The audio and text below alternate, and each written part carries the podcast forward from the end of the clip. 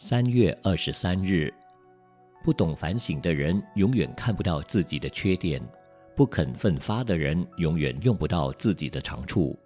有的人为了金钱、名利、权位，出卖自己的人格、尊严，成了被人唾弃的傀儡；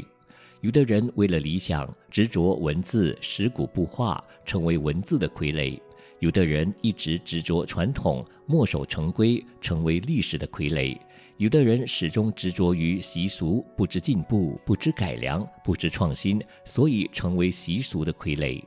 傀儡是没有精神、没有意志、没有思想、没有自主，完全操纵于人，听人摆布。只要牵动一根线，就可以让傀儡手舞足蹈；一块布就可以使傀儡上下翻滚。我们看到傀儡的动作变化，实际上都是幕后的人在操纵。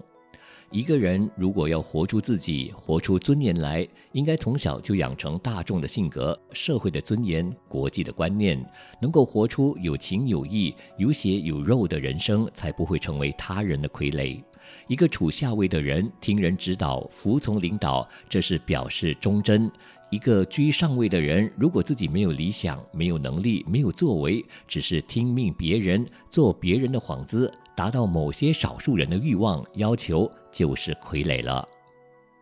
文思修，一个人如果要活出自己，活出尊严来，应该从小就养成大众的性格、社会的尊严、国际的观念。